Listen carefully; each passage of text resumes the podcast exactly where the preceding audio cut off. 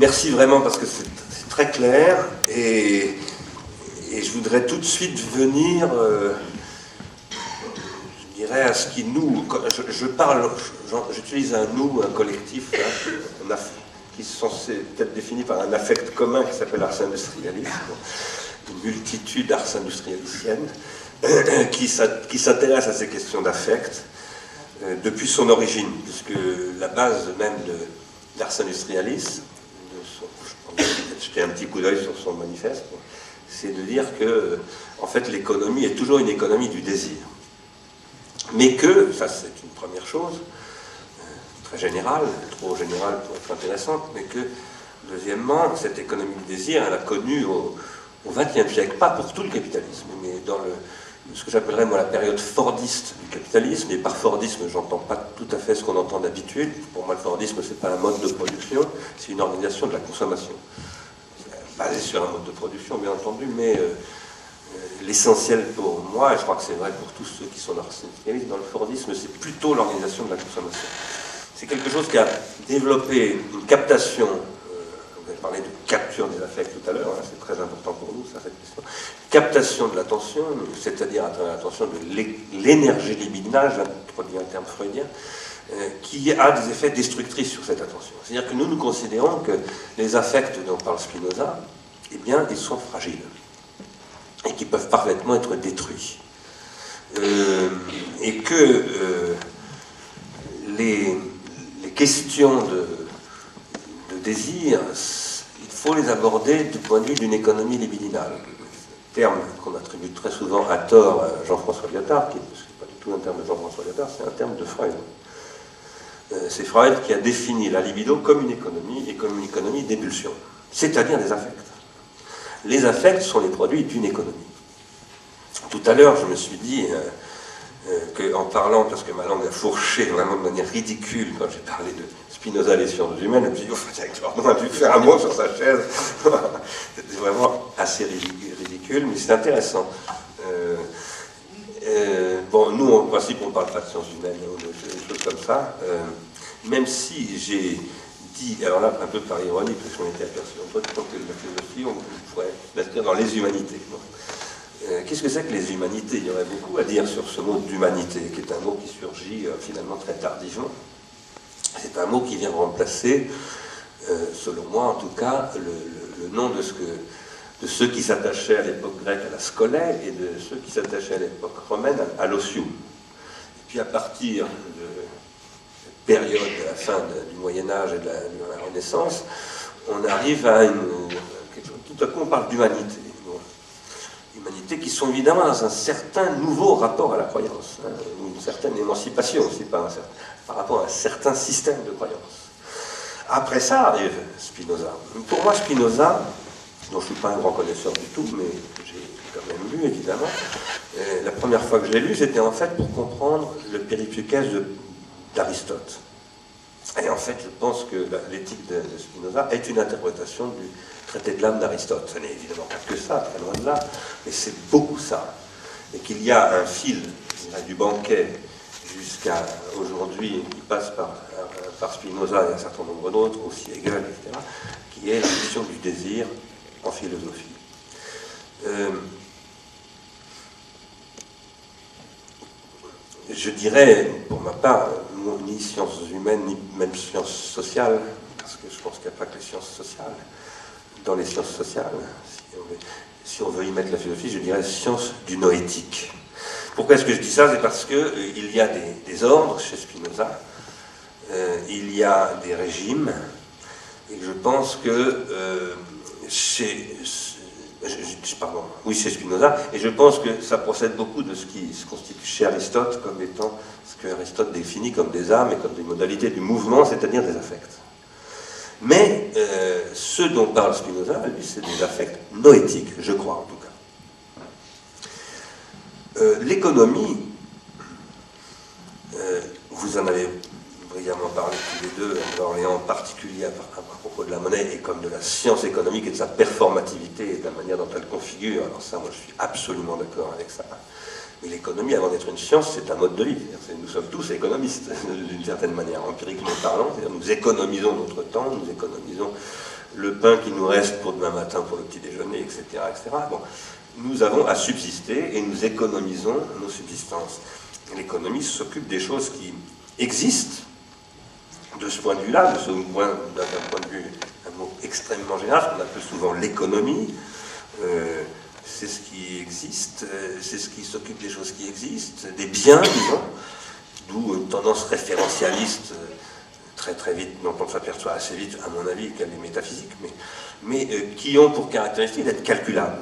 D'être calculables, c'est-à-dire j'ai trois pommes, tu as une poire, je déchange mes trois pommes contre une poire, parce que j'attribue telle valeur à la poire qui est plus rare que la pomme, etc. Mais c'est calculable, parce que ça existe.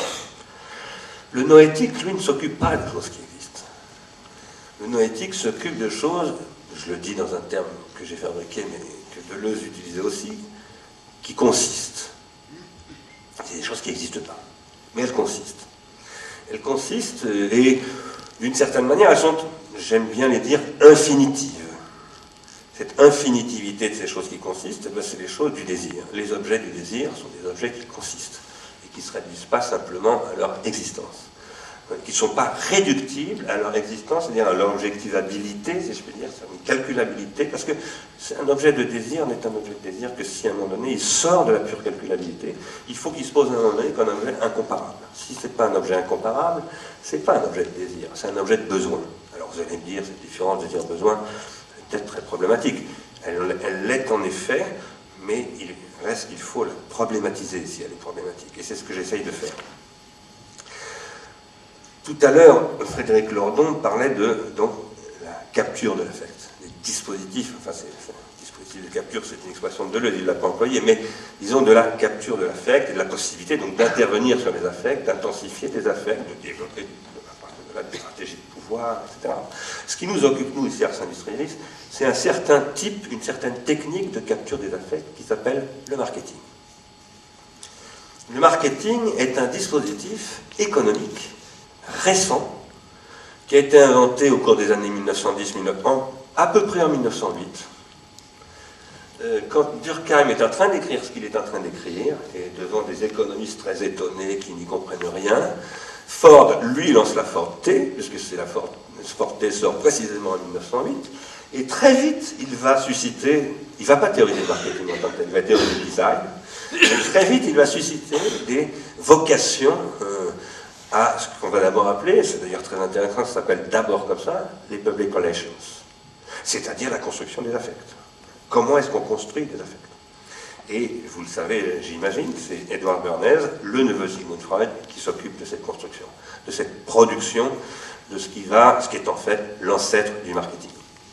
Et ensuite, le marketing va se développer en réalité, surtout après la Deuxième Guerre mondiale, sur la base des techniques de motivation de l'armée américaine, pas seulement, beaucoup là-dessus, c'est ce qui a été si bien décrit, on en parlait hier avec Franck Ormeret, par Van Spackard dans La persuasion clandestine, avec une théorie de l'inconscient, c'est-à-dire une théorie freudienne, revendiquée. Hein. Il, y a des, citations de Packard qui sont extraordinaires, où vraiment, dans des bouquins d'advertising, dans des revues, hein, une, revue qui s'appelle Advertising Age, cite Freud en disant, ben voilà, l'appareil psychique est structuré par la conscience, par le préconscient, qu'ils appellent eux le subconscient et par l'inconscient. La conscience, ça sert absolument à rien de s'adresser à elle, ça n'a aucun effet. C'est au niveau du préconscient et surtout de l'inconscient qu'il faut travailler. Alors, si je dis ça, c'est parce que j'aimerais bien ouvrir, pas forcément aujourd'hui d'ailleurs, parce qu'on a du temps, mais euh, c'est un peu un coup d'envoi pour moi cette rencontre avec vous, dont je me réjouis beaucoup. Peut-être une discussion sur euh, Spinoza et Freud et le marketing.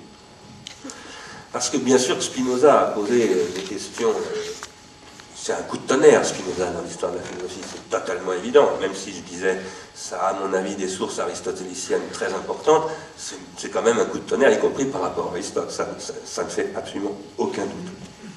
Mais euh, ensuite, ça se poursuit tout ça, ça continue à se penser, parfois de manière euh, clinique, c'est-à-dire avec des gens qui partent finalement d'études de l'hystérie, etc., puis d'autres, parfois des, techniques, des techniques de fabrication, la fabrication de l'opinion. Hein, Galbraith parle, de ces questions-là, d'ailleurs, hein, beaucoup. Alors, si j'insiste moi là-dessus, c'est parce que nous ici, je recontextualise aussi souvent que possible, parce que nous sommes là pour des choses assez précises. Nous nous intéressons au marketing parce que nous pensons que le marketing est devenu, en tant que bras armé numéro un de l'époque consumériste du capitalisme, un processus producteur de passion triste, pour parler dans le langage de Spinoza.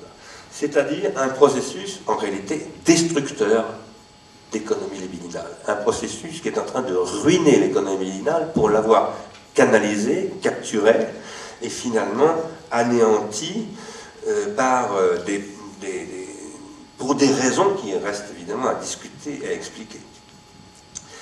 Euh, en particulier parce que Enfin, ça, c'est mon point de vue. Je crois qu'il est largement partagé ici, mais c'est pas sûr qu'il le soit complètement. En particulier, en tout cas pour moi, par le fait que l'objet du désir, qui est, comme vous l'avez dit, Frédéric Lordon, un objet d'investissement, c'est en fait un objet infini. S'il ne, ne s'infinitise pas, il ne fonctionne plus comme un objet du désir. Or, la finitisation du désir, c'est la technique du marketing, c'est ce que j'appelle, moi, la baisse tendancielle, non pas de profil, mais de l'énergie libidinale qui est inscrite à l'intérieur même de la pratique du marketing, inéluctablement. Du marketing actuel, tel qu'il fonctionne aujourd'hui, car je n'exclus pas du tout l'invention d'un autre marketing beaucoup plus intelligent qui redeviendrait producteur d'affect et de passion joyeuse, de joie. Alors, euh, par rapport à cela, euh, les subprimes, c'est un cas de fabrication de croyances qui est évidemment tout à fait autre chose en apparence, hein, mais en même temps pas tant que ça, et qui est comme un site, moi j'appelle ça un processus de production de bêtises systémiques.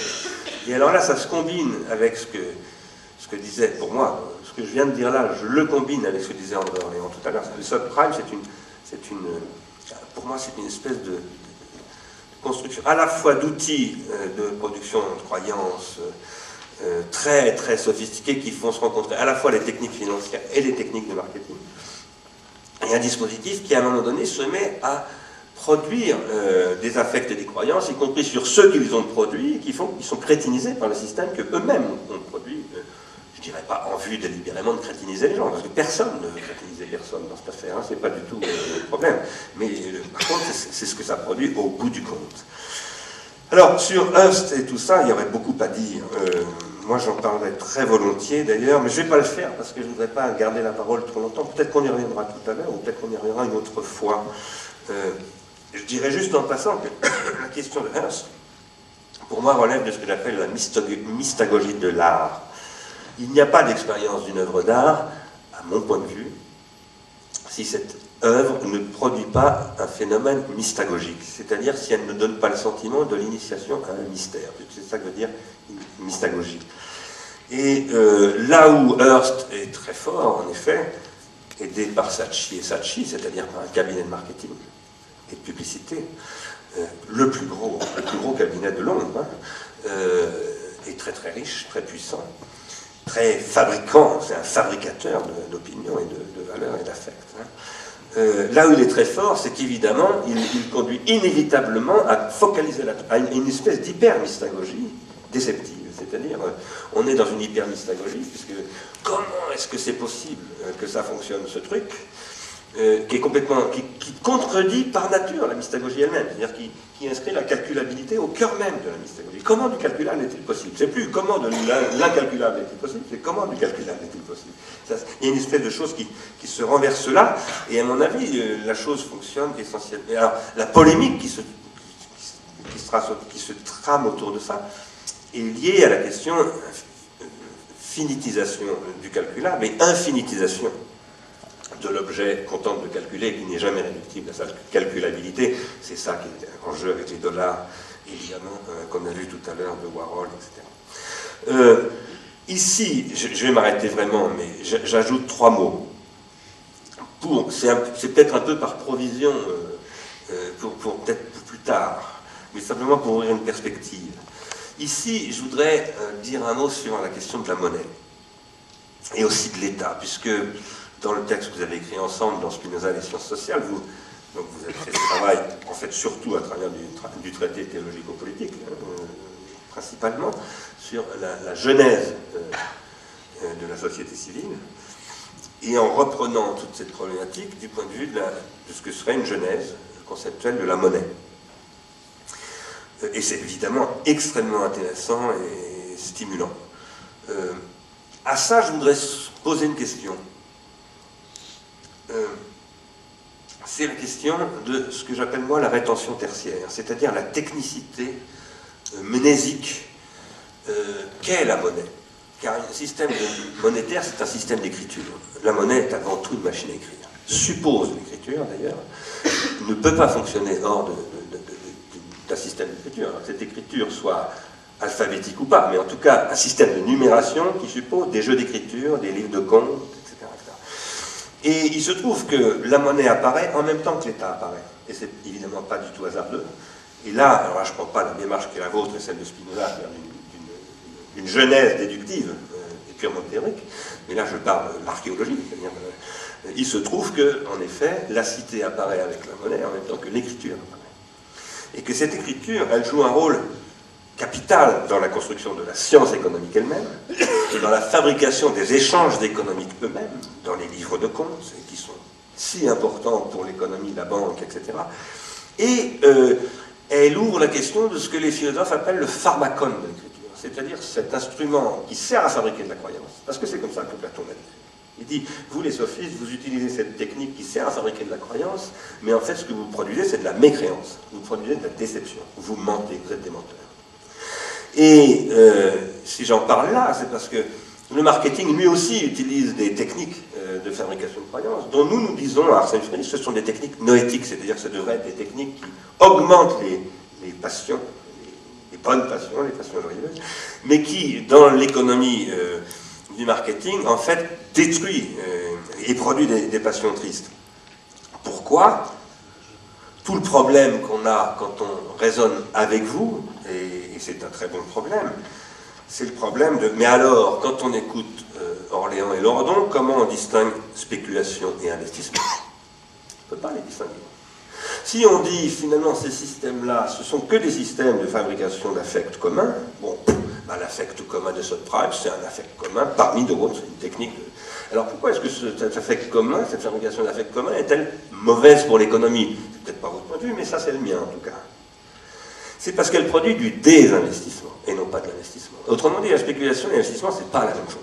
Mais en général, quand on défend l'investissement contre la spéculation, on dit, chez les économistes classiques en tout cas, il faut revenir à l'industrie, c'est-à-dire aux vraies valeurs, c'est-à-dire aux substances, euh, à ce qui vaut vraiment quelque chose. Et ce que vous démontrez, on est évidemment d'accord, c'est que ça ne mène nulle part.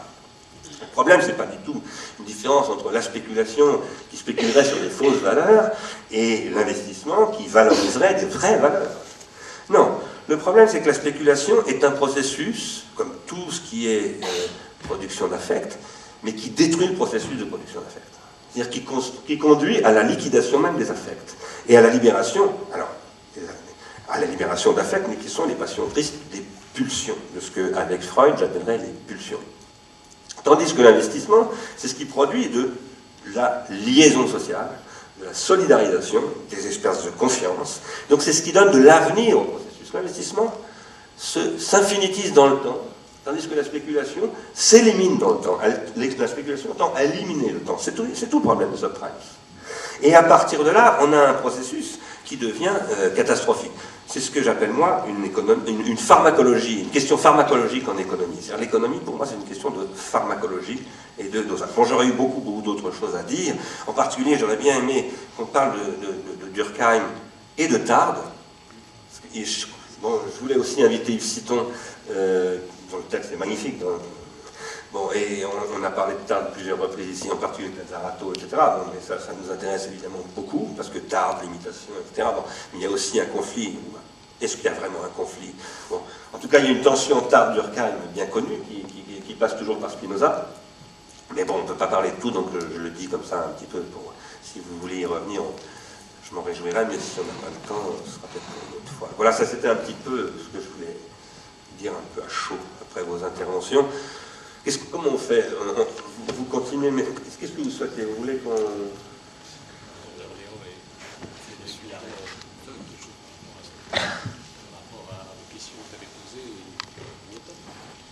Je vais faire comme ça. Pas de problème. Alors je vous laisse la parole. Je suis André. Vas-y, vas-y. Bon. Alors, évidemment, c'est pas facile de répondre à tout, hein, parce qu'il n'y en a pas qu'un peu. Hein. Euh, alors, sur le, projet de, sur le projet d'une économie du désir, ben, c'est exactement comme ça qu'on pourrait euh, intituler le projet d'une économie politique spinoziste. Hein. c'est vraiment ça. Les deux concepts centraux de cette économie politique spinoziste, qu'est-ce que c'est? C'est conatus et affect. Donc j'ai parlé surtout des affects aujourd'hui, mais il y a conatus qui vient avant. Et qu'est-ce que c'est que le conatus chez Spinoza, cet effort pour persévérer dans son être, hein, etc. Le conatus, c'est une force générique et intransitive de désir, alors qui va trouver après ses, points d'application dans le monde social, qui va trouver ses actualisations, ses spécifications dans le monde social. C'est comme ça d'ailleurs qu'il faut articuler un, un, plan qui serait strictement ontologique du, conatus et puis un, autre. Parce que le conatus, ce qui est intéressant hein, d'ailleurs chez, Spinoza, c'est que le conatus n'est pas un concept. Euh, c'est pas un concept qui vient très tôt dans le texte de l'éthique. Ça arrive dans la, partie, dans la proposition 6 de la partie 3, et donc c'est un concept qui est dérivé. Alors à ce moment-là, il peut être livré, il est, il est, dérivé à partir des bases de l'ontologie, de la partie 1, mais il peut être livré tel quel, comme une hypothèse, comme un postulat, à une science sociale qui prend le relais à partir de ce point, et qui en fait l'hypothèse centrale de euh, sa description des comportements humains. Donc le, conatus, c'est une, une énergie, c'est une force de mise en mouvement et c'est une, force de mise en mouvement qui est profondément désirante. Alors effectivement, euh, c'est tout autre chose, euh, c'est tout autre chose de faire euh, de la science sociale ou de l'économie politique sur cette base-là que sur celle de, fonction d'utilité ou de la fonction de préférence, d'ailleurs qui d'une certaine manière pourrait, parce que on, voit ce qui est très intéressant, c'est que l'économie ne se donne jamais, hein, elle, enfin plus exactement, elle se donne les préférences, mais elle ne se donne jamais pour tâche de les expliquer. Donc on part de là, et puis c'est tout. Alors que non, on peut faire, un ou deux pas, euh, on peut faire un ou deux pas en, amont. Alors, euh, évidemment, les rapports de, je dire, c'est très décousu, hein, ce que je veux dire, mais les rapports de Spinoza à Freud sont, euh, immédiats, et en même temps, il n'est pas question de rabattre l'un sur l'autre ces deux auteurs. Je il n'y a notoirement pas de théorie de l'inconscient chez Spinoza, ou en tout cas, elle est très problématique. Il faudrait la dégager. Je, ne sache pas que ça a été encore fait. Et pour autant, il y a des points tout à fait semblables, et en particulier cette idée d'une économie libidinale, c'est-à-dire d'une économie du désir. Je me souviens qu'au au début, moi, j'ai abordé Spinoza avec en tête le thème d'une énergétique, mais c'est à, peu près, euh, la même chose. et qu'est-ce que c'est que le conatus, finalement? C'est une libido généralisée et désexualisée. Euh, alors, pour l'anecdote, la, chose assez drôle, c'est que euh, Freud parle très peu de Spinoza.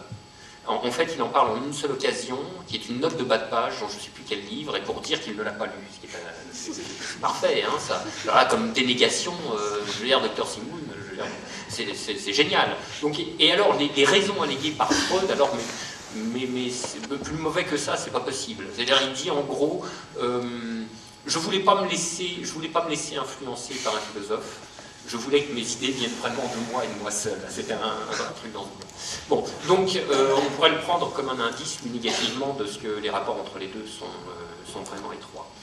Euh, alors, j'aimerais juste dire un mot de ces, de ces, histoires de marketing, parce que voilà, quand on annonce le programme d'une science sociale spinoziste, on a l'impression qu'on est parti pour faire un tour dans l'abstraction pure et que jamais on ne remettra les pieds sur terre. Et je pense que c'est exactement le contraire, c'est-à-dire ça nous aide, et d'ailleurs je le dis en passant, c'est ce qui fait aussi l'intérêt des philosophes spinozistes pour cette euh, démarche, c'est que ça leur permet de voir leur concept préféré à l'œuvre sur des objets du monde historique. Bon, alors nous on est parti sur des, choses... Des, choses de forte taille, hein, je veux dire, parce que euh, la monnaie n'est pas un petit objet.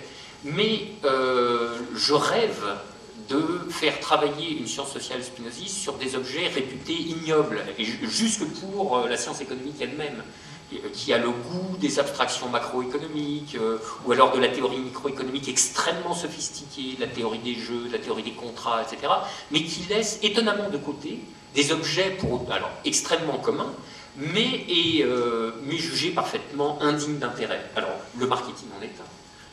Le, marketing, c'est-à-dire, alors voilà, c'est ce que je disais, la, fabrication des préférences, c'est-à-dire de ces termes qui rentrent dans la fonction d'utilité des agents. Où est-ce que ça se produit? Ça se produit là, ça se produit dans les cabinets de conseillers marketing, dans les agences de publicité, etc.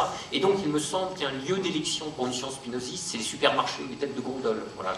Les têtes de gondole, si c'est pas un dispositif affectif, qu'est-ce que c'est? Et effectivement, c'est ce, que je, disais tout à l'heure, il y a une, une, phronésis de la manipulation des affects. Donc, pas seulement de la capture, mais de la, de la manipulation euh, des affects. Alors, je ne sais pas si c'est le lieu d'entrer euh, avec vous dans ce débat sur euh, le marketing comme production des passions tristes. J'en suis pas absolument sûr. Si, si, le marketing ne produisait que ça, à mon avis, il ferait l'objet d'un très grand rejet, lui et tous ses satellites, comme la publicité, etc. Et il y a quelque chose, je trouve, d'affreusement bien fondé dans ce discours un peu plastronnant de contentement des publicitaires qui viennent dire Mais vous savez, si on supprimait la publicité, regardez toutes ces belles couleurs, ces affiches, toute cette créativité qui embellit nos villes, etc. Le, public le regretterait. Et je crois que ça n'est pas faux, c'est ça le pire, hein, ça, ça n'est pas faux. Et c'est donc qu'à mon avis, le marketing ne produit pas que des passions tristes. Il en produit certainement, mais pas seulement. alors, qu'est-ce qu'il peut produire comme passion joyeuse? Eh bien, euh, c'est celle de simplement d'offrir un miroir au désir de l'objet, je veux dire, c'est-à-dire des expressions à l'aliénation marchande, qui alors qui l'un des ancrages les plus profonds du, mode de production capitaliste. Alors, l'une de ces passions joyeuses, c'est celle qu'énonce euh, Éthique 3.12, qui dit voilà, l'esprit autant qu'il le peut s'efforce d'imaginer ce qui accroît ou ou ce qui seconde la puissance d'agir du corps. Et c'est bien ce que lui livre le marketing et la publicité. Alors elle ne lui livre pas que ça, euh, ce qui fait que ça le laisse dans des états partagés, c'est ce que Spinoza appelle la fluctuation ennemie, mais tout de même, euh, tout de même il y a ça. Alors, euh, dernier point sur la spéculation et investissement, j'ai bien deux, trois idées, mais je, vais laisser André répondre, parce que c'est son truc ça. oui, c'est là-dessus, je pensais répondre en effet. Juste un point d'abord sur la question monnaie et État. Je pense que c'est compliqué parce que euh, la, monnaie euh, telle que nous l'entendons, c'est pas seulement euh, la monnaie, c'est pas la monnaie métallique frappée, c'est pas c'est pas simplement les monnaies, disons, j'ai du mal à dire moderne, mais c'est vraiment comment naît, même dans les, il y a des sociétés, il y a une thèse d'ailleurs parmi un certain nombre de gens qui disent qu'il n'y a pas de société sans monnaie, au sens où n'y a pas de société sans euh, processus euh, euh, global de valorisation qui évidemment ne ne porte pas dans ce cas-là sur les marchandises, puisqu'il y a évidemment plein de sociétés, en particulier les sociétés primitives, sans, économie marchande, mais dans toute société, il y a besoin de valorisation, et cette valorisation, elle est liée plutôt à des choses comme les sanctions, ce qu'on appelle le fergeld, le, le, prix du sang, le prix de la fiancée, etc. Toutes les, relations de base des sociétés humaines. Et donc euh, euh, la thèse, c'est que dans ces relations-là, on a besoin de moyens de paiement. On a besoin de moyens de paiement et donc il y a des et en fait euh, il y a des supports de ces moyens de paiement, il y a des formes de comptabilité qui naissent et ça c'est les formes les plus les plus anciennes de la monnaie. C'est un point important parce que, contrairement à cette thèse, n'est-ce pas, la théorie économique pense, elle, que la monnaie est née de l'échange, est née de l'échange marchand pour le faciliter. Donc, euh, à nouveau, c'est très lié à, la question de la valeur. C'est comme on a une vision où il y a d'abord la valeur, donc les biens ont de la valeur, donc ils s'échangent. Et puis, mais bon, c'est plus simple d'utiliser de la monnaie pour les échanger. Donc, la monnaie vient secondairement que quelque chose qui facilite euh, l'échange, mais qui, facilite seulement. Tandis que dans la conception qu'on défend, au contraire, c'est le rapport à la monnaie qui est constitutif de la, de de la valeur et il peut exister même euh, des formes de valeur comme ça abstraites en tant que moyen de paiement, même dans des sociétés qui ne sont pas marchandes, où on a besoin de formes de, euh, de formes d'abstraction de valeur. Et d'ailleurs, on sait très bien que euh, les, les, par exemple en Grèce, dans l'Antiquité grecque, les, temples étaient des lieux de des lieux monétaires parce que parce qu'il y avait un besoin de codification des offrandes etc., qui était nécessaire. Donc le lien est, un peu, euh, je, me méfie de ce lien entre monnaie et État, puisque je pense qu'il y a des formes monétaires qui sont euh, euh, pré-étatiques. Ceci dit, pour la monnaie frappée, c'est plus compliqué. Donc sur ce point-là plus précis, il faudrait réfléchir. Sur le lien entre monnaie et, compte, ça c'est évidemment très important. Ça, je suis d'accord pour penser que euh, y a un lien très étroit parce que justement, la monnaie, c'est ce qui permet le compte. Donc, c'est ce qui définit la valeur et donc à partir de quoi on peut compter. Même quand on compte, par exemple, les offrandes aux dieux ou euh, le prix de la fiancée, le prix du sang, etc. Il y a déjà une comptabilité. Et c'est pour ça que dans notre, dans notre construction théorique, la forme, la fonction monétaire par excellence, c'est l'unité de compte. C'est ce, langage commun du nombre euh, qui est donné aux, acteurs, qui prend une forme sociale euh, à travers la monnaie. Euh, donc des points d'accord et de désaccord, mais en, tout cas des points de rapport. Alors effectivement, spéculation et investissement, spontanément sur cette question, pour moi la spéculation, en fait c'est deux choses qui sont, qui sont assez différentes à mon sens.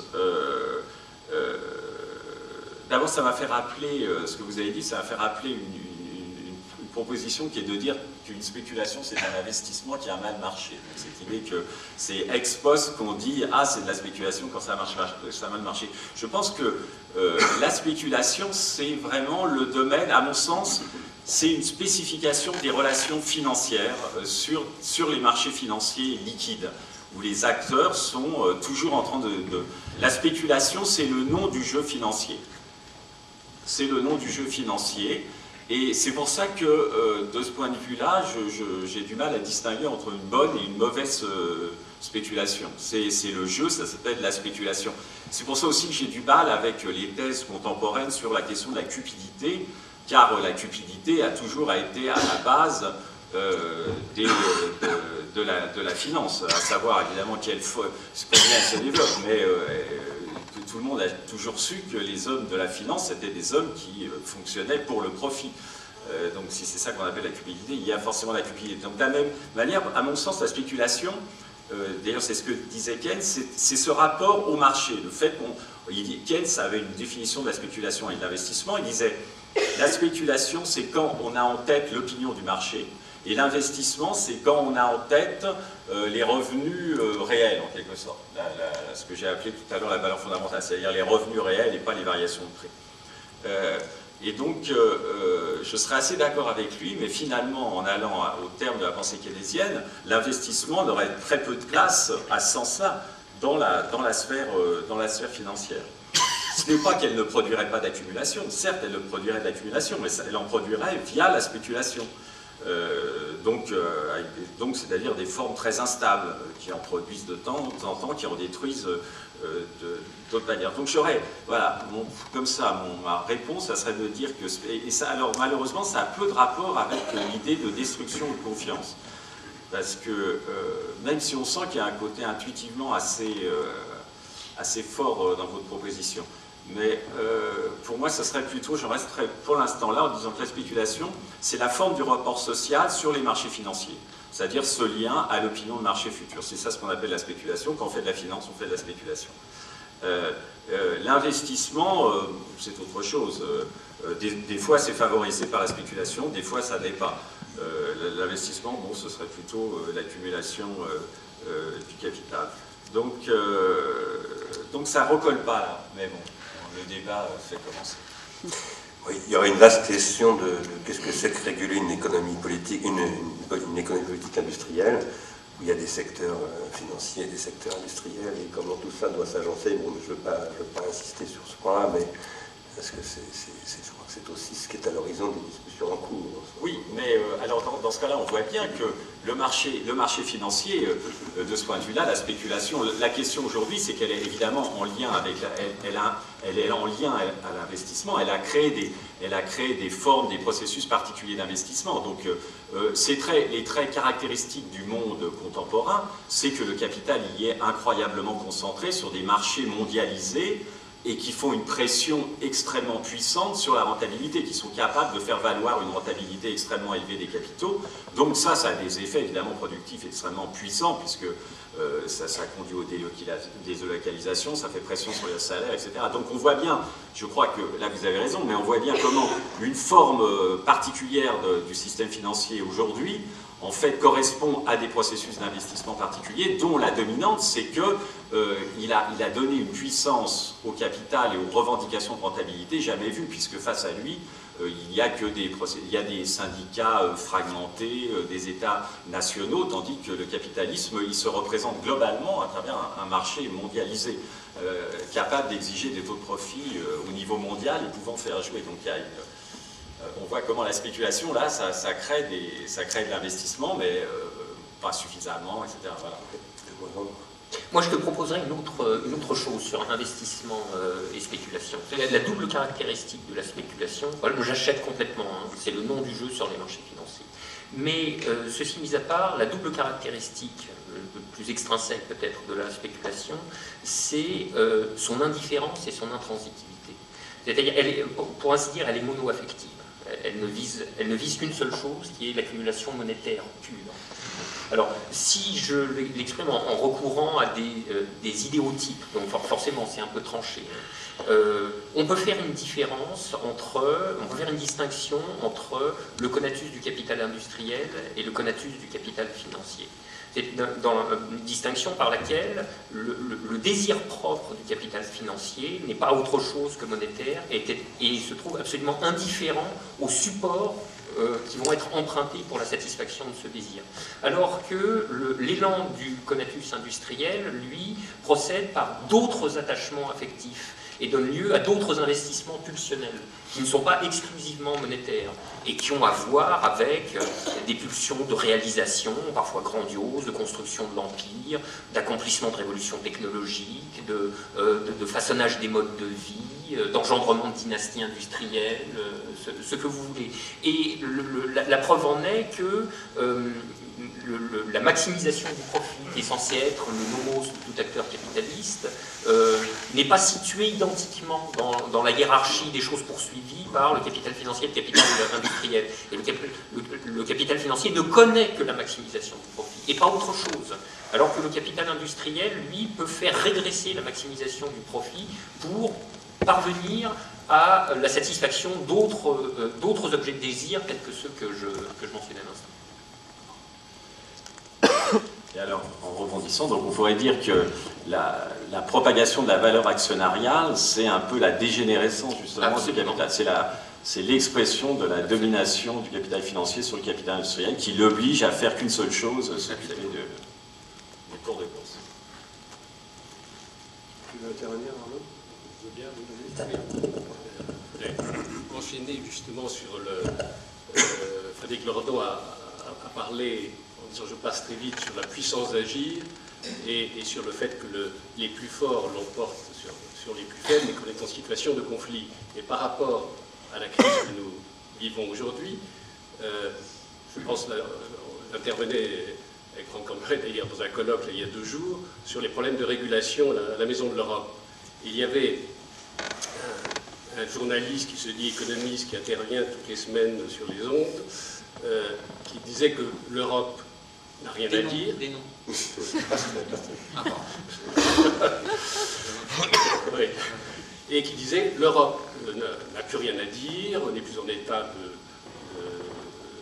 pouvoir euh, peser dans le monde aujourd'hui, et le G20, ça sera un G2 entre la Chine.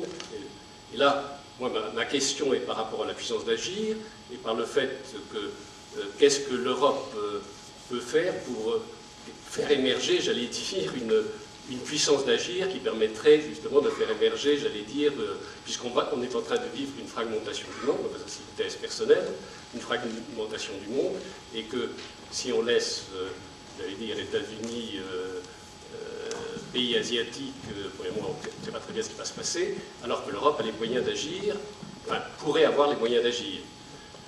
Donc, en, en, faisant fonctionner, j'allais dire, votre de puissance d'agir, quelles seraient euh, les idées que, je sais d'ailleurs que vous avez écrit sur ces sujets, euh, quelles seraient les, idées que vous émetteriez pour euh, lui permettre de faire émerger de cette puissance?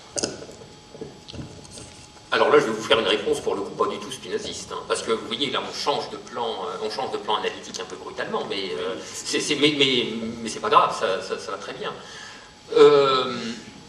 Bon, moi, je, vais vous donner mon sentiment. Euh, cette Europe est morte, mais elle ne le sait pas encore. Euh, vous avez vu ce qui se passe depuis euh, l'automne dernier. C'est un carnage juridique. Euh, ma thèse est que les traités européens sont à l'état de courageuse pelouse municipale un dimanche pluvieux après un match de rugby. C'est dévasté. Vraiment, c'est un carnage total. Donc, on s'assoit, à qui mieux mieux, sur les articles les plus fondamentaux du traité, je veux dire, ce qu'on n'a pas cessé de brandir, les articles de la concurrence. Je vous signale que euh, l'article 107 du traité numérotation de Lisbonne interdit les aides d'État.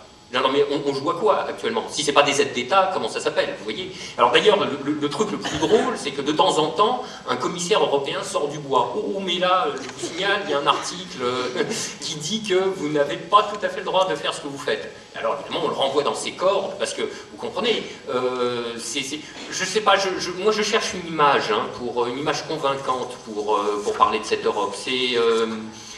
C'est comme un, flic arrêterait une ambulance qui se dirige vers un carambolage sanglant parce que l'ambulance est passée au feu orange.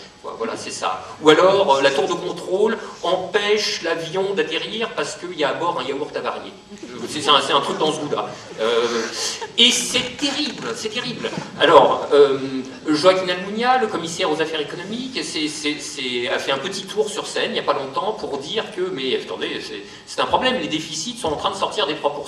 J'ai dit, mais, mais, mais, Dieu, mais tu, habites où, quoi? Enfin, Vous voyez? Enfin, c'est proprement incompréhensible. On est au milieu de la crise du siècle, donc les États font ce qu'ils peuvent, pas assez d'ailleurs, pas assez bien non plus, pour essayer de nous sortir de, cette épouvantable mélasse. Euh, les États-Unis sont en train de se taper un déficit qui va gaillardement vers les 13%. Les 13%, hein, c'est pas, pas ma langue qui a fourché, j'ai pas dit 3, 13.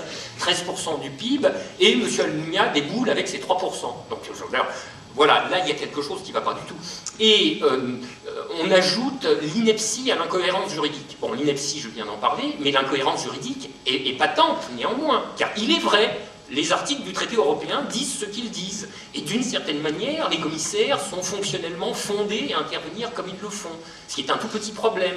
Alors, ce qui est un problème juridique, parce que vous voyez, on va se retrouver dans une situation. C'est embêtant quand même, le droit. L'intermittence n'entre pas dans le concept du droit. Voilà. Bon, euh, il peut y avoir des rectifications jurisprudentielles, ça on sait bien. Mais le truc où euh, on, met le commentateur, le, disjoncteur sur off et puis on le remet sur on, on, abolit le droit un moment, puis on le remet. ceci ne marche pas. Et donc, à mon avis, on va au-devant de problèmes, de problèmes juridiques euh, monumentaux quand le calme sera revenu. Imaginez, vous avez des gens qui veulent faire une fusion bancaire euh, et, la commission la refusera. Et eh bien ces gens-là iront dire, mais écoutez, vous vous souvenez de ce que vous avez fait à l'automne 2008 et au printemps 2009 Vous en avez autorisé des fusions, des, trucs qui ne seraient jamais passés auparavant. Alors il faut m'expliquer moi maintenant. Donc qu'est-ce que ça veut dire tout ça? Ça veut dire que euh, ce, traité est en lambeaux parce que, comme on pouvait le prévoir, hélas, il n'a pas résisté à la première crise vraiment sérieuse. Et qu'il n'ait pas résisté à la, première crise vraiment sérieuse ne doit pas être un motif d'étonnement, puisque ce traité était entièrement inspiré d'un certain nombre de principes dont l'application a précisément donné lieu à la crise vraiment sérieuse. Donc vous voyez, là, ça, il était, c'était touché coulé. Hein, euh, voilà. Donc euh, ma thèse, euh, enfin, c'est pas une thèse, mais c'est que le, c'est ça, c'est la vertu spécifique, des, c'est le privilège des grandes crises qui font énormément souffrir par ailleurs, mais qui ouvrent des opportunités historiques comme on en voit très très rarement. Bon. L'opportunité là, c'est de dire, écoutez, ce truc était tellement mal foutu qu'il faut tout refaire. Euh, et éventuellement, pourquoi ne pas passer par un moment de, par un moment de, conflit, je veux dire par un moment de véritable crise, c'est-à-dire quelque chose qui consisterait en le refus euh, délibéré, avoué euh, d'un État de se soumettre à des injonctions qui, en l'état actuel des choses, sont complètement sont, sont, stupides, sont, mortelles. Alors après, il faut évidemment avoir le, plan B, mais j'ai rendu ma copie sur, euh, sur la régulation de, sur la re-régulation des marchés financiers. Donc bon, voilà, il y a ça, puis il y a, d'autres idées également. Donc vous voyez, il faudrait parler de tout après le, protectionnisme, des choses comme ça. Quelle horreur Je ne l'ai pas dit. Euh, bon, voilà. Il faudra aussi parler de politique industrielle, justement. Oui, oui, oui. De politique, Parce que le problème, à mon avis, un des grands problèmes de l'Europe, c'est qu'il n'y a aucune politique industrielle. Il faut se rappeler, pardon, que Roosevelt, au moment du New, euh, a pu faire le New Deal en s'imposant, en imposant un budget fédéral en 1933 qui était refusée par les États auparavant. Et c'est là où, l'Europe, à travers ces crises, comme vous le disiez, l'Europe devrait saisir des opportunités de. Moi, la, commission me fait penser, la commission d'aujourd'hui me fait penser à la réserve fédérale de 29, c'est-à-dire mort mais pur. C'est ça, c'est la, ligne de conduite. donc, oui, et je, pense que les, Américains doivent nous regarder avec des yeux comme des soucoupes. Hein, et ils doivent se dire tous les jours, mon Dieu, heureusement, on n'a pas une commission sur les bras. Quoi. Donc, on fait des trucs effectivement tout à fait hors du commun. Mais la situation n'est-elle pas tout à fait hors du commun? Il faut, bien voir quand même qu'au mois de... Il y, a eu un mois délirant, quoi, entre le 15 septembre et le 15 octobre, où, je ne sais pas si vous en avez pleinement conscience, on est passé absolument au bord du gouffre. Mais, vraiment à un point, c'était un, c'était un cheveu. Et si on ne faisait pas des, voyez, moi, j'imagine un économiste orthodoxe qui, tel la belle au bois dormant, se serait endormi, disons, au mois de juin 2007. Puis là, on le réveille, on le sort, et on lui, on lui donne à voir. Euh, le, pauvre garçon, euh, il, pense qu'il est passé par un trou du continuum spatio-temporel, qu'il n'est pas. Euh, reconnaît rien, franchement. Il doit faire des trucs, c'est du jamais vu. Ben oui, et encore heureux qu'on fait des trucs jamais vus. On n'en fait même pas assez. D'ailleurs, à mon avis, l'histoire va leur tordre un peu plus le bras et leur en faire, des, leur en faire faire des vertes et des pommes mûres. Ils sont pas au bout de leur peine, hein, les pauvres.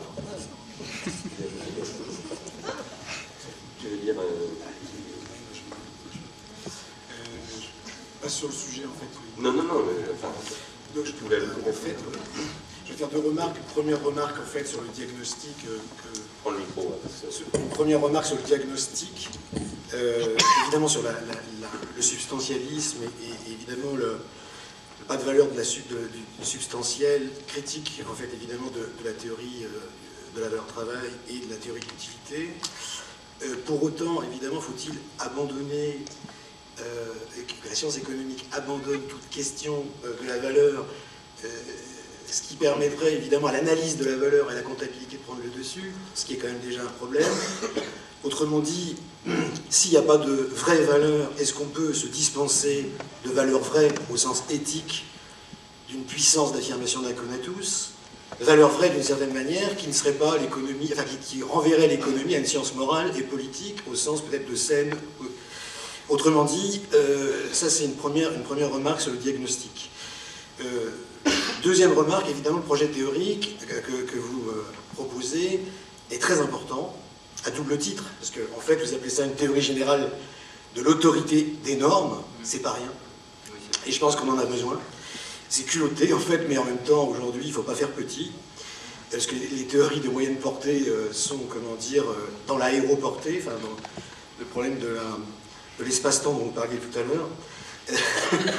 L'idée euh, de cette en fait théorie générale de l'autorité des normes euh, me renvoie à une phrase que, vous posez, que je voudrais citer, la valeur est tout entière du côté de la monnaie et d'elle seule, elle n'existe que dans la monnaie. Donc effectivement, la question centrale, c'est la question de la monnaie.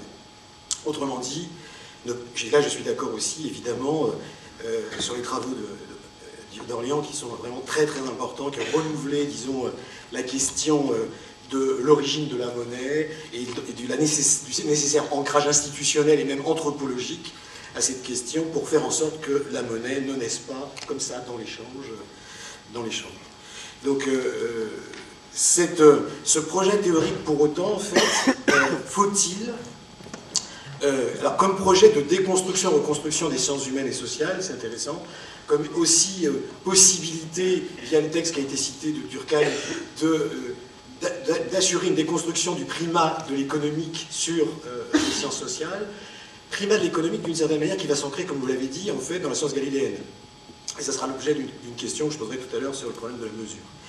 Autrement dit, cette question d'une théorie générale de l'autorité des normes est un grand projet et ça permettrait peut-être, évidemment, de faire sortir la modernité de son projet anthropologique ancien. C'est-à-dire de remettre en cause, en fait, en jeu cette question, qui me semble assez importante. Alors, pour autant, est-ce que. Donc en fait, l'opérateur contre Kant, ce serait évidemment Spinoza. L'idée des, affects nous amène pour autant à une théorie des générales. Est-ce qu'il faudrait la confondre avec une agonistique générale? Euh, Je renvoie évidemment à la théorie des champs de force que vous avez utilisée tout à l'heure, en faisant un passage très rapide mais allusif suffisant par Bourdieu, c'est-à-dire la théorie sur les champs de force. Donc je voudrais, à partir de ces deux remarques, poser deux questions. une première question, en fait, qui serait liée à la mesure et la démesure, autrement dit à la question de l'investissement du désir. Et une deuxième, question qui serait plutôt du transfert, cette fois-ci en fait au sens de Matron, où Matron parle du transfert dans l'étude de Spinoza, entre la relation transfert politique-capture. C'est-à-dire qu'en fait, c'est la deuxième question, ce serait plutôt autour d'une politique des affects ou politique du désir. Donc je reviens à ma première question, que j'appellerais quid de la mesure dans votre hypothèse théorique?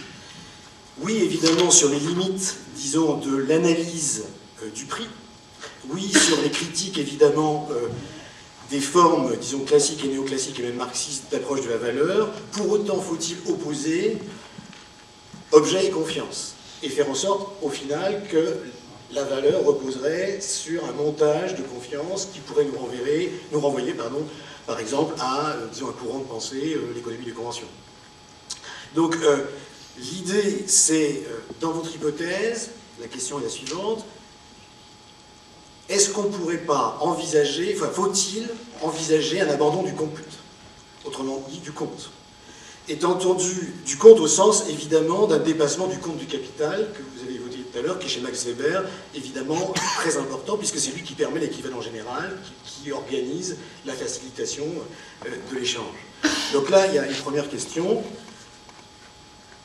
Autrement dit, euh, évidemment, euh, il ne s'agit pas pour autant de, si on, l'élément en fait sur, ce, compute, est-ce qu'on pourrait l'envisager comme une valorisation actuelle des sciences de la gestion, j'exagère un peu le trait, comme étant entendu des sciences qui pourraient se perfectionner euh, pour aller évidemment pas du côté d'une statistique de l'incalculable, mais véritablement de laisser place dans un calcul et dans une mesure à l'incalculable, par l'intermédiaire par exemple d'une euh, refonte globale du compte, c'est-à-dire en fait de la mesure de ce qu'on va compter. Euh, et ce qui permettrait d'une certaine manière peut-être d'échapper à l'opposition entre science galiléenne de la mesure d'un côté et croyance de l'autre. Autrement dit, explication scientifique d'un côté et interprétation ou compréhension herméneutique de l'autre. Voilà, c'est ma première question. Ma deuxième question, en fait, qui est un peu liée à la première, c'est quid, en fait, du politique? C'est-à-dire, en fait, de la question du transfert, de la question en fait de la capture, autrement dit de la politique de la multitude. Et ce qui, à mon avis, est intéressant dans, le travail jeunesse de l'État et jeunesse de la monnaie, c'est que vous avez essayé de rapprocher évidemment une hypothèse qui rediscute les droits naturels.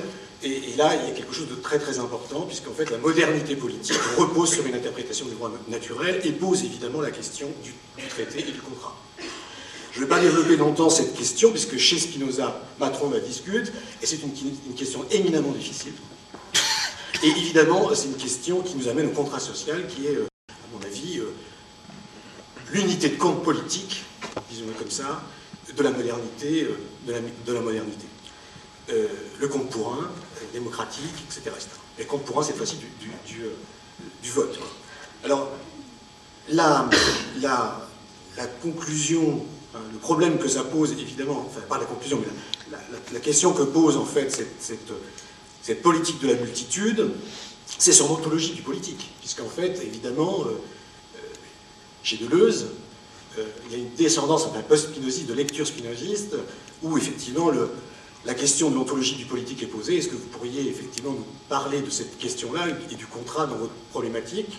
Étant entendu que dans un de vos textes, évidemment, je ne peux pas citer le passage, je n'ai pas le temps, mais le contrat est rapidement, comment dire, euh, euh, mis de côté. Euh, donc, autrement dit, oui, la formulation rapide, ce serait peut-être celle que vient de, donner Bernard. Alors, autrement dit, l'articulation, les, deux questions s'articulent dans une conclusion qui serait évidemment comment aujourd'hui reconstruire le, le compute, la computation à l'âge des computeurs, évidemment, en relation avec, le traité, avec un traité politique, où effectivement on pourrait garantir deux fois la puissance de la multitude, évidemment, et les désirs et les affects positifs.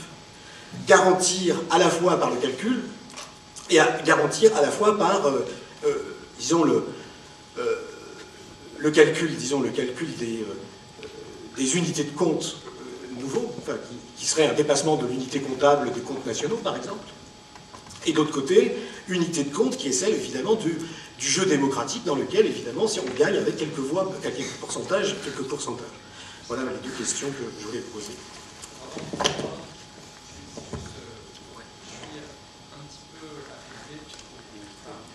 Vous êtes un petit Ah, on l'enlève. l'enlève. Et le chien, voilà. Non, pardon. Je, je voulais répondre à un, à un point, c'est que euh, l'approche là que nous avons euh, présentée euh, ne va pas nier du tout euh, les questions euh, de prix ou les questions quantitatives. Euh, c'est-à-dire, c'est vrai qu'elle les saisit d'une autre manière, c'est-à-dire en, les, recontextualisant toujours à travers des processus de valorisation. Mais évidemment, il va avoir des prix, il va avoir des valeurs. Euh, à un moment donné, les actifs financiers ont des, valeurs et ont des cours boursiers qui, s'analysent. Et donc, euh, euh, ça, ne nie pas ça. Ce qu'il y a, c'est que ce que ça en nie fondamentalement, c'est que ça ne s'est pas produit par un cadre, euh, en quelque sorte, anhistorique, euh, objectif, mais qu'à chaque fois, il faut le recon- recontextualiser.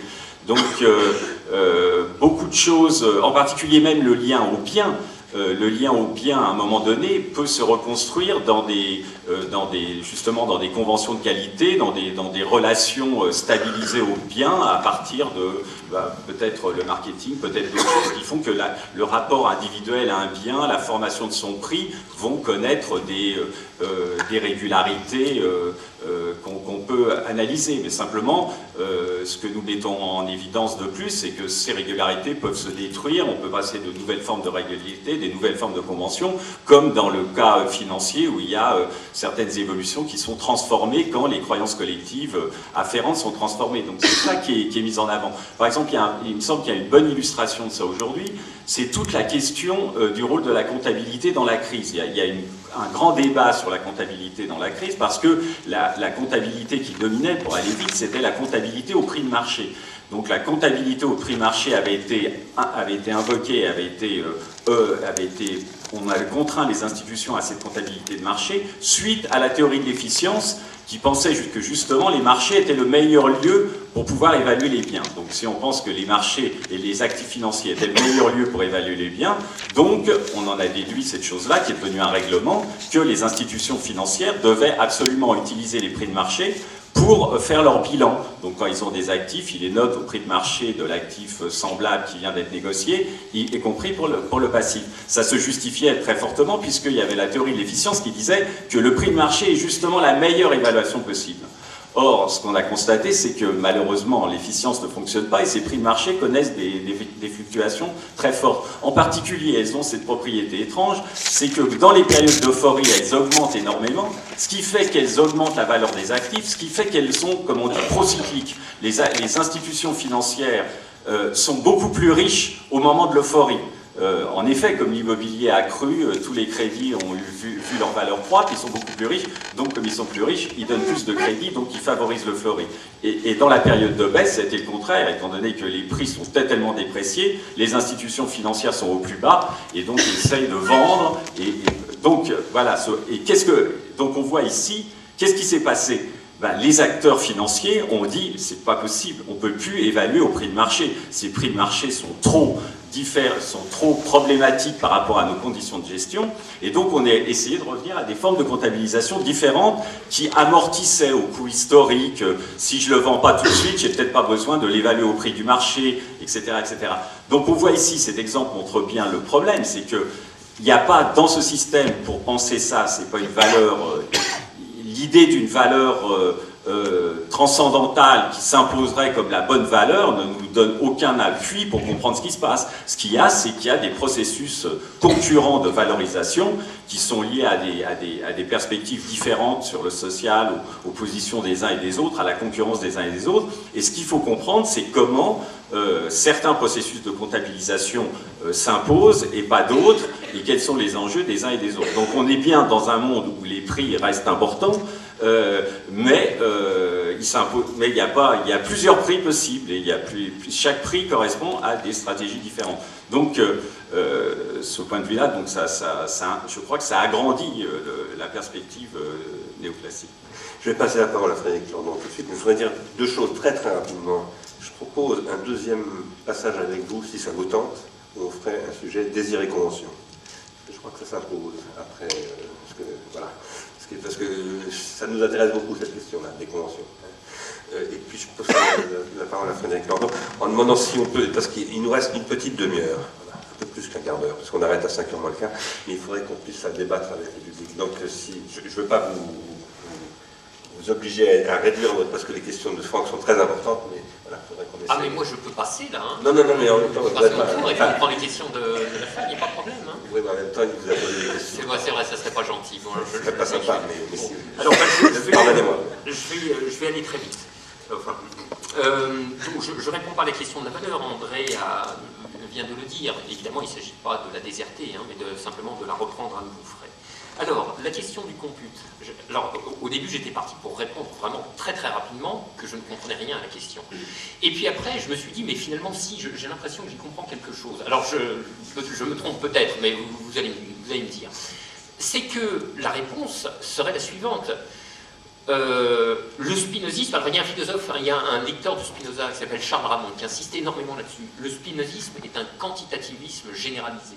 C'est un quantitativisme étendu. Alors ce qui est extraordinaire, et je vais vous donner deux exemples de propositions, mais parmi 100 possibles, où vous allez noter la, présence et la prégnance des mentions quantitatives. Alors regardez, par exemple, euh, 3.9 du traité politique puisque c'est, un, article particulièrement important, hein, c'est sur euh, ce que c'est que l'indignation et comment des affects communs peuvent être détruits, hein, puisque c'était venu venu dans la question, dans la discussion tout à l'heure.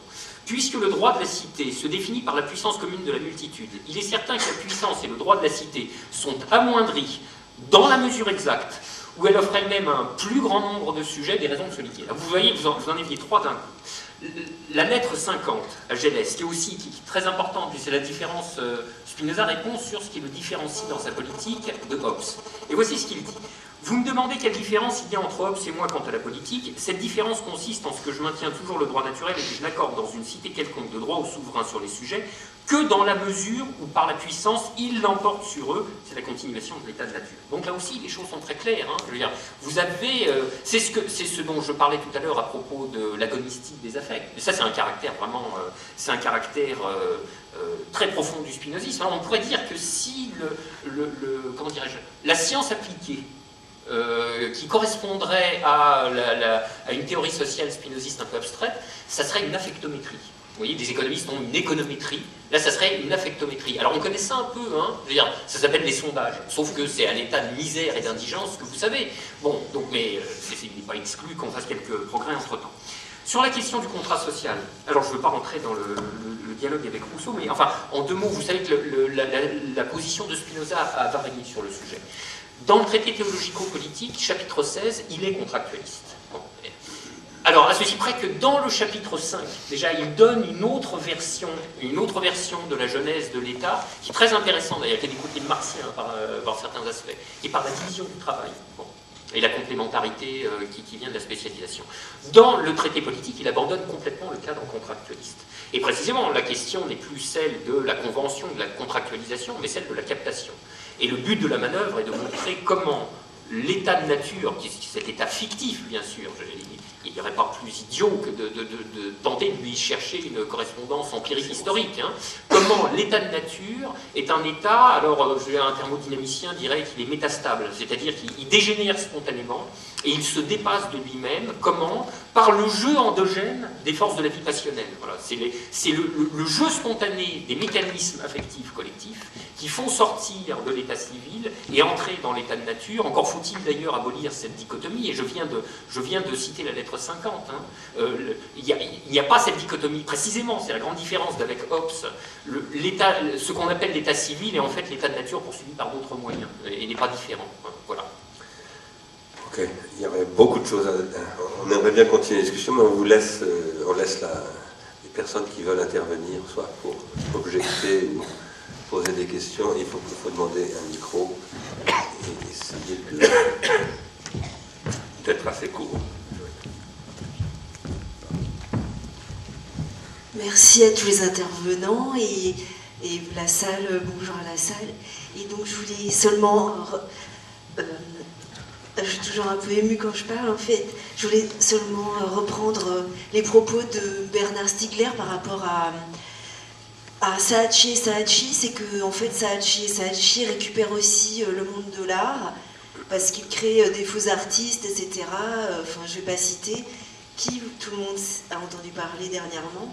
Et j'ai aussi, euh, ne faut pas oublier non plus Monte Santos, parce que c'est quand même euh, la vie qui est en jeu. Donc je pense que tout ce dont vous parlez, ça, ça, enfin, toute l'économie euh, détruit complètement toute la vie et l'humain, et, et c'est à son profit, c'est quand même très grave. Donc vive l'art et le vrai art, et vive les vraies personnes humaines. Merci. Jean-Paul Kersanti. Moi aussi, je veux remercier infiniment euh, les intervenants et votre dialogue. Euh, une question très courte. Des marchés qui fonctionnent en permanence à l'excès, sont-ils encore des marchés? Peut-on continuer à parler de marché financier Ou bien faut-il profiter de cette crise pour faire une sorte de balayage sémantique important? Lequel, le cas échéant? On va prendre d'autres questions, si vous voulez. Merci Jean-Paul. S'il y en a d'autres, oui, il y a un monsieur en haut, dans.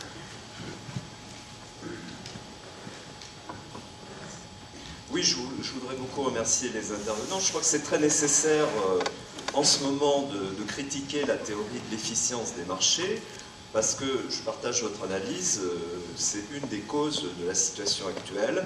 Et je crois que c'est très sain, effectivement, d'arriver à parler des croyances, des représentations collectives. Moi, je voudrais relancer un petit peu les choses et vous poser une question sur euh, ce que j'appellerais l'identification. C'est-à-dire, est-ce que la donne identificatoire n'est pas finalement très décisive dans ces histoires de fixation de valeur je, vais prendre un exemple. On a parlé euh, tout à l'heure, je crois que c'est André Orléans, de, la bulle Internet. Moi, je me souviens qu'à cette époque, les valeurs Internet, on, disait elles sont sexy. Et c'était un argument énorme par rapport à la vieille économie. Elles étaient faites par des jeunes qui avaient fait des choses dans des garages, qui s'étaient lancés, qui allaient conquérir le monde, bien entendu. Et en même temps, ils étaient vertueux. C'est-à-dire qu'ils dormaient la nuit sur des matelas, et puis euh, ils travaillaient, ils travaillaient, ils attendaient d'arriver à la bourse, évidemment. Bon, c'était une vertu euh, liée à une certaine cupidité, mais ils étaient vertueux quand même, et ils allaient amener la vertu dans l'économie. La nouvelle économie était vertueuse. Voilà peut-être un exemple de ce qui a poussé les gens à tous vouloir posséder ces valeurs, à leur donner une immense valeur. Et, donc par rapport au conatus, c'est peut-être une, une variante du conatus ou quelque chose de complémentaire, c'est-à-dire que l'homme veut persévérer dans son être, mais peut-être aussi est-il toujours en quête de soi, en quête de forme, et euh, à travers ses valeurs, il se joue aussi sa valeur à, lui. Un, dernier mot, euh, puisqu'on a parlé d'esthétique, je, voudrais quand même épingler un petit peu le combat entre Bernard Arnault en France et euh, Pinault. Voilà, voilà des gens qui spéculent sur l'art, qui achètent, qui achètent, qui sans doute commettent aussi quelques manipulations dans le monde de l'art, mais qui se donnent finalement, grâce à, la montée des, prix et à leur collection, une certaine image de mécènes, d'hommes cultivés, euh, euh, mêlant euh, leurs affaires à cette image, à cette présentation de soi, à cette identification que leur permet là aussi la valeur. Voilà, je voulais un petit peu avoir votre opinion sur ces questions d'identification.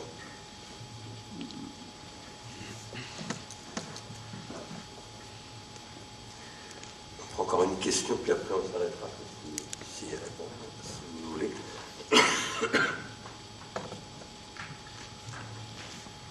Merci. Merci pour votre euh, présent, enfin vos présentations. Euh, moi j'avais, alors il y avait un point qui était pas, euh, qui était un peu flou là pour moi juste à la, aux c'était de savoir si vous mettiez l'affect ou les affects, parce que peut-être vous en définissiez donc plusieurs, du côté du hors valeur, de quelque chose euh, qui, serait en amont ou euh, qui excéderait cette, question de la valeur. Et euh, du coup, à côté, je, vous poserai cette question. Est-ce qu'il n'y a pas une, est-ce qu'il n'y a pas eu aussi, enfin, est-ce qu'il n'y a pas dans ce processus de d'édification de la valeur, en fait, une tentative de mettre la main, ou en tout cas de mettre des mots, sur le hors-valeur? La valeur fondamentale, est-ce que finalement c'est tant que ça une valeur qui se vaut pour vrai, ou est-ce qu'elle n'est pas plutôt quelque chose qui, est une tentative de mettre la main sur le, sur le hors-valeur pour éviter que euh, cette hors-valeur euh, revienne hors contrôle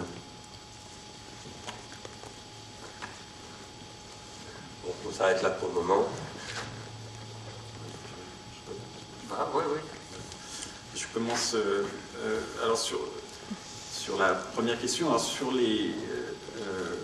Sur la question de, l'excès et des marchés financiers, euh, moi-même j'ai donc parlé d'excès tout à l'heure.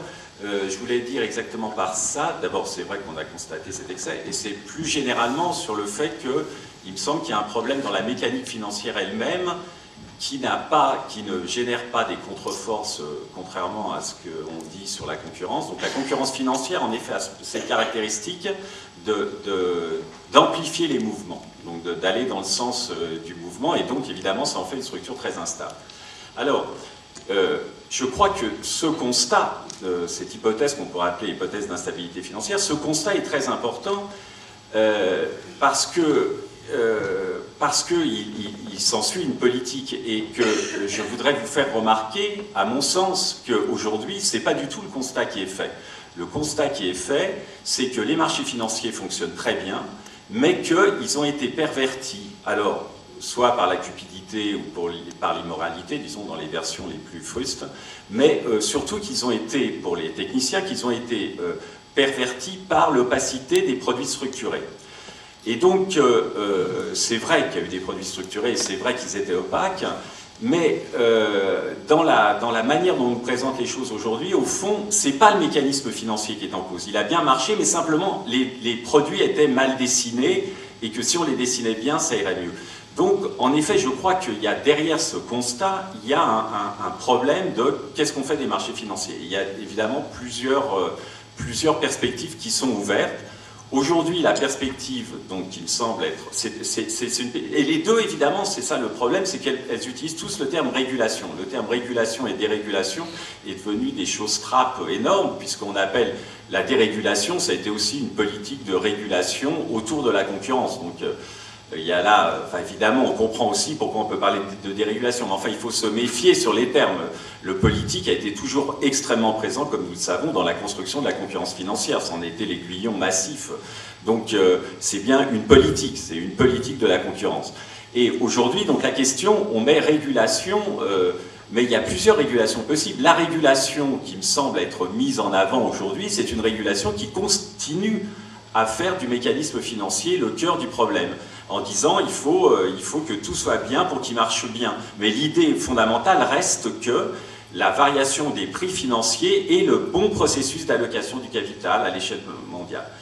Et c'est ça qui me semble euh, qu'on doit remettre en cause. Mais alors là, vraiment, on est ultra minoritaire, parce que j'ai jamais, quasiment personne, euh, j'ai jamais entendu ça quelque part, enfin, je veux dire entre nous, mais donc euh, l'idée que c'est en fait c'est la question euh, financière elle-même. Alors là il y a plusieurs manières de la, on a chacun nos, opinions là-dessus.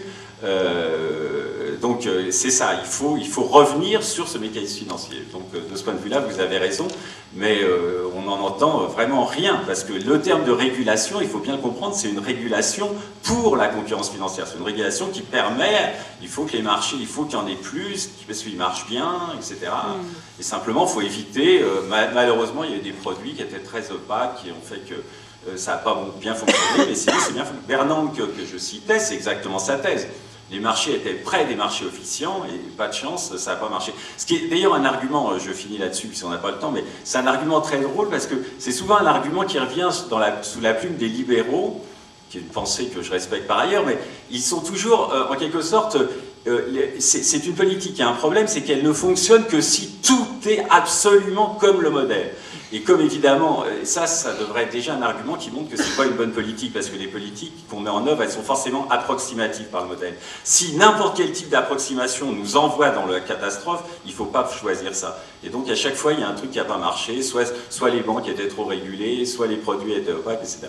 Donc je crois qu'en fait, c'est ça qui est en cause. Et j'en trouverai juste une preuve qui est assez évidente, c'est que les marchés financiers produisent systématiquement des bulles et des cracks. Ça existe tous les cinq ans, on le voit tout le temps. L'immobilier, on en a eu des tas, etc. Donc euh, il ne faut pas chercher au-delà, c'est le mécanisme lui-même qui est en cause. euh, point final. Et les autres questions euh, sont... euh, voisin. Bon, euh, bah, je- moi je vais reprendre dans le sillage exact de, de ce qu'a dit André. C'est vrai que alors, des, des propos plus polémiques ont parlé de stalinisme de marché et très honnêtement, moi je n'ai pas de pas de désaccord fondamental avec, euh, avec l'idée, c'est-à-dire le fait que tout ne marchera pas conformément au modèle tant qu'on n'aura pas extirpé, éradiqué de la réalité tout ce qui fait écart au modèle. Et c'est un, il y, a, il y a un schème intellectuel qui est absolument récurrent et, qu'on voit revenir voit revenir à chaque crise financière notamment, mais, pas seulement. Il, faudrait voir ce qui a été dit sur les échecs de la transition au, marché entre guillemets de- des ex-pays socialistes, c'est, absolument édifiant. Et alors, ce qui est formidable, c'est que euh, d'une crise à l'autre, c'est, euh, vraiment euh, le manège enchanté qu'on on revoit, on voit revenir toujours les mêmes choses. Il y a un parallélisme formel, si vous voulez, entre euh, euh, la crise présente et celle, et celle de juste avant. C'était quand même début des années 2000, la crise Internet. C'est, très stupéfiant, ce sont les mêmes arguments. Déjà, on invoquait euh, les hors-bilans, l'opacité des special purpose vehicles, le défaut de moralité, le truc et le machin. Vous voyez, euh, moi j'avais, écrit un, petit bouquin après la crise Internet euh, en 2003, et honnêtement, au début, je me suis dit, je vais faire simple, je reprends, je change les noms propres, et ça marche tout pareil. Et parmi ces choses qui reviennent alors de manière insistante, euh, il y a ce que vous avez dit, monsieur, c'est sur ce problème que vous appelez d'identification. Je ne comprenais pas trop au début, mais là, je pense, j'ai compris. C'est-à-dire, L'idée, euh, je, vais essayer de généraliser votre propos. Il y avait des valeurs euh, qui, étaient dites sexy, inhabituelles, etc. Si vous l'envisagez au niveau d'abstraction suffisant, vous avez exactement les mêmes choses dans la crise présente. Alors simplement, tout ça se concentre, tout ça va se loger dans un terme générique qui s'appelle innovation. Voilà. Alors l'innovation, alors l'innovation c'est un truc qu'on peut envisager dans ses dimensions techniques, et moi je pense que pour lire ces crises, il faut l'envisager plutôt dans sa dimension sociale, et c'est-à-dire comme croyance. Voilà, on y revient. Alors qu'est-ce que c'est que l'innovation? Alors en général on peut utiliser des termes ronflants, hein. on dit c'est un nouveau paradigme. D'ailleurs on use et on abuse du truc nouveau. Le, nouveau machin, c'est le truc qui permet de justifier qu'il se passe des choses qu'on qu'on pouvait pas espérer avant. Euh, par exemple, euh, vous avez des produits qui sont euh, cotés, euh, dont le risque est coté triple A, mais qui vous donnent une rentabilité très supérieure au triple A d'avant. Ah bah ça, comment ça se fait? C'est parce qu'il y a eu un truc nouveau, il y a eu une innovation. Voilà. Et c'est bon. Donc, le, nouveau paradigme, c'est le truc qui permet de croire à l'incroyable et de justifier l'injustifiable. Alors, en particulier, la chose injustifiable à justifier, je le dis en termes techniques, c'est qu'il y a eu un, déplace- un déplacement de la courbe rendement-risque. C'est-à-dire qu'on on peut gagner plus à risque équivalent ou risquer moins à rendement équivalent. Et il faut ce- cette gigantesque machinerie sociale de la croyance pour précipiter les agents dans, dans ces directions-là. Alors, sur l'affect et le, le- le hors-valeur, je ne suis pas sûr de bien répondre à votre question, mais je dirais la chose suivante. Euh, L'affect n'est pas complètement hors valeur, il est dans une certaine valeur, parce qu'il y a la, la polarisation affective élémentaire, c'est celle de la joie et de la tristesse. hein. Euh, la joie, chez Spinoza, c'est une variation de la puissance d'agir, c'est une variation, une augmentation de la puissance d'agir du corps et de la puissance de penser de l'esprit. La tristesse, c'est une diminution. Donc, alors ça, si c'est pas valorisant, qu'est-ce que c'est? D'ailleurs, c'est bien pour ça que c'est bien pour ça que les affects sont inducteurs de valorisation. C'est précisément en- en- à ce motif-là, c'est-à-dire qu'il il y a des valorisations. Le- les affects valorisent, mais ils valorisent d'après la norme immanente du conatus. Voilà. J'ajouterais juste un jeu. Il y a, quelque chose euh, dans, ce que vous dites qui, effectivement qui correspond un peu à ce qui se passe, c'est que euh, donc en effet, la valeur fondamentale, comme on, l'a montré, c'est pas au fond, c'est pas normalement conceptuellement, ça n'a aucun rapport avec le prix. Le prix, c'est lié à cette mécanisme de, de marché. Mais c'est vrai que pour les acteurs, ils essayent de, quand ils essayent de la saisir, ils vont essayer de l'objectiver. Donc, ils vont essayer de construire un modèle. Donc, il y a quelque chose de vrai dans ce que vous dites. C'est-à-dire, la valeur fondamentale, c'est une manière pour les acteurs d'essayer d'objectiver ce truc qui est quand même évidemment extrêmement compliqué puisque c'est des interactions euh, multiples et euh, ils appellent ça la valeur fondamentale. Ça serait, on peut dire comme ça, ils essayent de, c'est la manière dont ils essayent de se représenter euh, la situation pour pouvoir agir sur elle. Et donc, ils peuvent se tromper et ils peuvent avoir raison. Mais dans ce cas-là, c'est très différent, disons, c'est très différent du rôle qu'on la donne dans la théorie de l'efficience, voyez. Mais, c'est vrai que quand vous êtes sur un marché, vous allez euh, vous allez, ça va être compliqué, donc euh, est-ce que les autres vont acheter ou pas, ça dépend. Alors que vous allez avoir tendance à essayer de dire, ah bah ça, je sais pas, c'est Coca-Cola, c'est bien, tout le monde en boit, bon, voilà. Donc il y a quelque chose de vrai dans cette objectivation euh, qui permet de diminuer l'inconfort et même quelquefois de gagner de l'argent. Il reste 7 minutes, donc il y avait une personne qui voulait dire quelque chose là de la libre concurrence qui amène à des systèmes de monopolie, de monopoles totaux, euh, avec euh, l'affirmation d'un prix au final sur n'importe quoi. Et cette valeur, justement, sera complètement absolue, puisqu'il n'y aura plus qu'un acteur sur l'ensemble du marché mondial. Donc il, démonte euh, dans son livre, Quand le capitalisme perd la tête, tous les mécanismes qui font, d'une part, les institutions chargées de contrôler les marchés euh, qui sont tout à fait acquises à ces gens qui sont finalement leurs clients. Donc comment, euh, effectivement, il n'y a aucune régulation, ça depuis Reagan. Puis euh, ensuite, lui a fait partie de l'administration Bush, ils se sont de l'administration Clinton, ils se sont retrouvés face à un bras de fer avec la, la Réserve fédérale. Donc, mais il fait actuellement une tournée dans le monde pour dire comment le néolibéralisme amène les populations du monde entier à être en, compétition avec des enjeux euh, drastiques. Voilà. Mais c'est quand même quelqu'un qui, euh, tire les, sonnettes d'alarme, qui l'a fait déjà depuis un certain temps, qui n'est pas forcément entendu, mais euh, qui prône effectivement une régulation des marchés pour, pour simplement que, que, ça évite le dérapage avec les conséquences que ça a pour la planète et les populations. Merci beaucoup. On va prendre l'autre euh, question. Pendant que vous y allez, je vais juste comme ça pointer, mais je ne pas une réponse par rapport au, circuit de l'affect. Euh, voilà. Qu'est-ce que vous auriez à dire de Gilbert Simon Parce que l'individuation psychique collective, ce que j'appelle moi la transindividuation, je pense que ça apporte pas mal de choses dans la suite de Spinoza ça va un petit peu euh, dans le sens de ce que vient de dire euh, Madame. J'ai deux questions. La première, c'est est-ce que la théorie des marchés libres, euh, au-delà de quelques philosophes qui ont cru que ça apporterait bien à tout le monde, n'a pas toujours été instrumentalisée dans la politique des États alors des États qui avaient une, économie suffisamment puissante pour penser que déréglementer leur pour envahir mieux d'autres États, je pense qu'on en est un petit peu là. Et la deuxième, c'est une question qui, qui, vient depuis la crise et qui peut-être n'est pas assez discutée en France, c'est celle de la valeur du travail dans la production de richesse. on ne cesse de dire que la valeur du travail dans la production de richesse diminue au profit de, création de richesse financière. En parlant tout récemment avec une prof d'éco, je lui dis pourquoi, pas économiste, pourquoi est-ce qu'on ne veut pas augmenter les salaires, donc augmenter la part de, la, richesse créée par le travail Elle me dit, mais, euh, euh, elle, mais le, travail, euh, on s'en fiche, à la limite. Donc, autrement dit, les travailleurs, on s'en fiche. C'est comme si dans la pensée des économistes, parce qu'elle était formée, la personne à qui je parlais était formée toutes ces dix dernières années par une économie mathématisée connaît, euh, avait finalement éludé la part du travail Voilà, c'est mes deux questions. Si vous, arrivez à répondre en deux minutes. Euh, vous avez quatre minutes. Donc, donc, deux minutes chacun, c'est ça? Donc oui, c'est vrai, vous avez raison sur Stiglitz qui dit des, choses tout à fait intéressantes. je dirais juste un point, juste un, un point qui est pour nous important, c'est que euh, il le fait. Euh, c'est la question du cas théorique, mais c'est vrai que pour ce qui est de la question des pratiques, c'est fond, c'est peut-être pas très intéressant.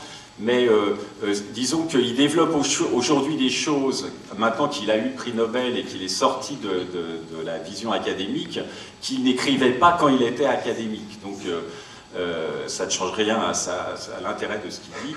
Mais il n'a pas essayé, je lui reprocherais, c'est que quand il était théoricien, il n'a pas essayé au fond suffisamment, un peu, parce que c'est compliqué, il a inventé ce qu'on appelle les asymétries d'information, qui est quand même une critique du marché. Mais euh, il n'a pas essayé suffisamment euh, d'intégrer dans la théorie, il, a été un peu schizophrène. Mais bon, il n'aurait pas eu le Nobel. Il n'aurait pas eu le Nobel. Donc, il avait une, un conatus intelligent. Ouais, c'est ça, donc c'est un et euh, pour ce que vous dites, oui, c'est tout à fait les deux, les deux, vous avez raison. C'est-à-dire sur euh, les marchés libres, euh, c'est vrai que ça a été, par exemple, on sait bien le, rôle de la Grande-Bretagne dans, l'extension du libéralisme, etc. Mais c'est quand même un peu devenu différent aujourd'hui. C'est-à-dire que même si ça continue, bien entendu, à, à correspondre à des intérêts, c'est plus forcément des intérêts d'État. Euh, c'est plus, ça devient plus une idéologie qui correspond à certains groupes de l'ensemble de la planète plutôt qu'à des États et des, territoires. Quant à la valeur du travail, je crois que ça renvoie à ce que je disais tout à l'heure, c'est la fragmentation. Euh, la fragmentation du marché du travail qui fait qu'il n'y a pas de force de même niveau que la, puissance euh, capital. Mais évidemment, ça a été une des sources de la crise, puisque les salaires réels, il y a une pression au salaire réel qui est énorme et qui est liée intrinsèquement à l'exigence de rentabilité. C'est une chose que, d'ailleurs, on voit que ça a heureusement revenu dans le débat, mais euh, cette question du partage salaire-profit est tout à fait centrale et c'est là-dessus qu'il faut peser euh, si on veut que les, choses changent. Mais pour ça, il faut aussi que la structure financière change parce que c'est là qu'est le pouvoir de l'imposer. Je, vais répondre simplement à la première de, vos questions. Je n'ai rien ajouté sur, le, sur tout ce qu'a dit euh, André à part ça. Et euh, oui, les théories en général, enfin les théories sociales et la théorie des marchés libres en particulier, euh, sont des instruments symboliques au service des entreprises de pouvoir, de groupes d'intérêt. Bon. Euh, alors, c'est peu dire que la théorie des marchés libres aura servi à ces instrumentalisations-là, mais le point que je, et c'est pour ça que je voulais ajouter une chose, c'est que ces instrumentalisations ont changé de nature avec le temps. Car si elles ont été un moment ce que vous dites, en effet, je pense qu'elles ont changé de point d'application, et qu'à l'heure actuelle, la théorie des marchés libres n'est pas instrumentalisée pour euh, soutenir idéologiquement ou symboliquement des projets d'envahissement commercial d'autres pays, etc., mais à une autre fin qui pourrait être de rediscipliner le salarié Hein, me semble-t-il.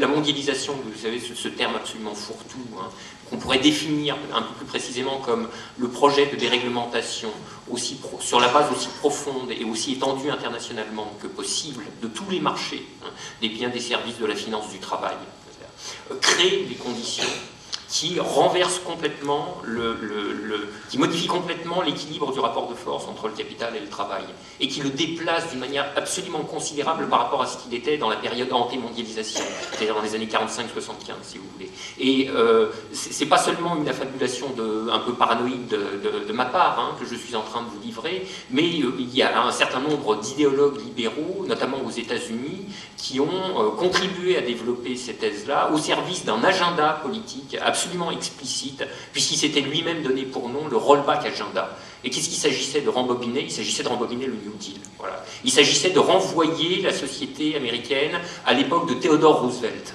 Bon, donc euh, voilà, c'est comme le porcelain juste écrit dessus, quoi. Vous voyez Merci beaucoup à vous deux.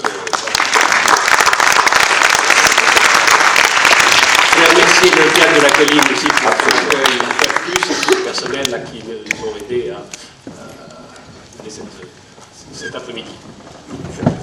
Merci.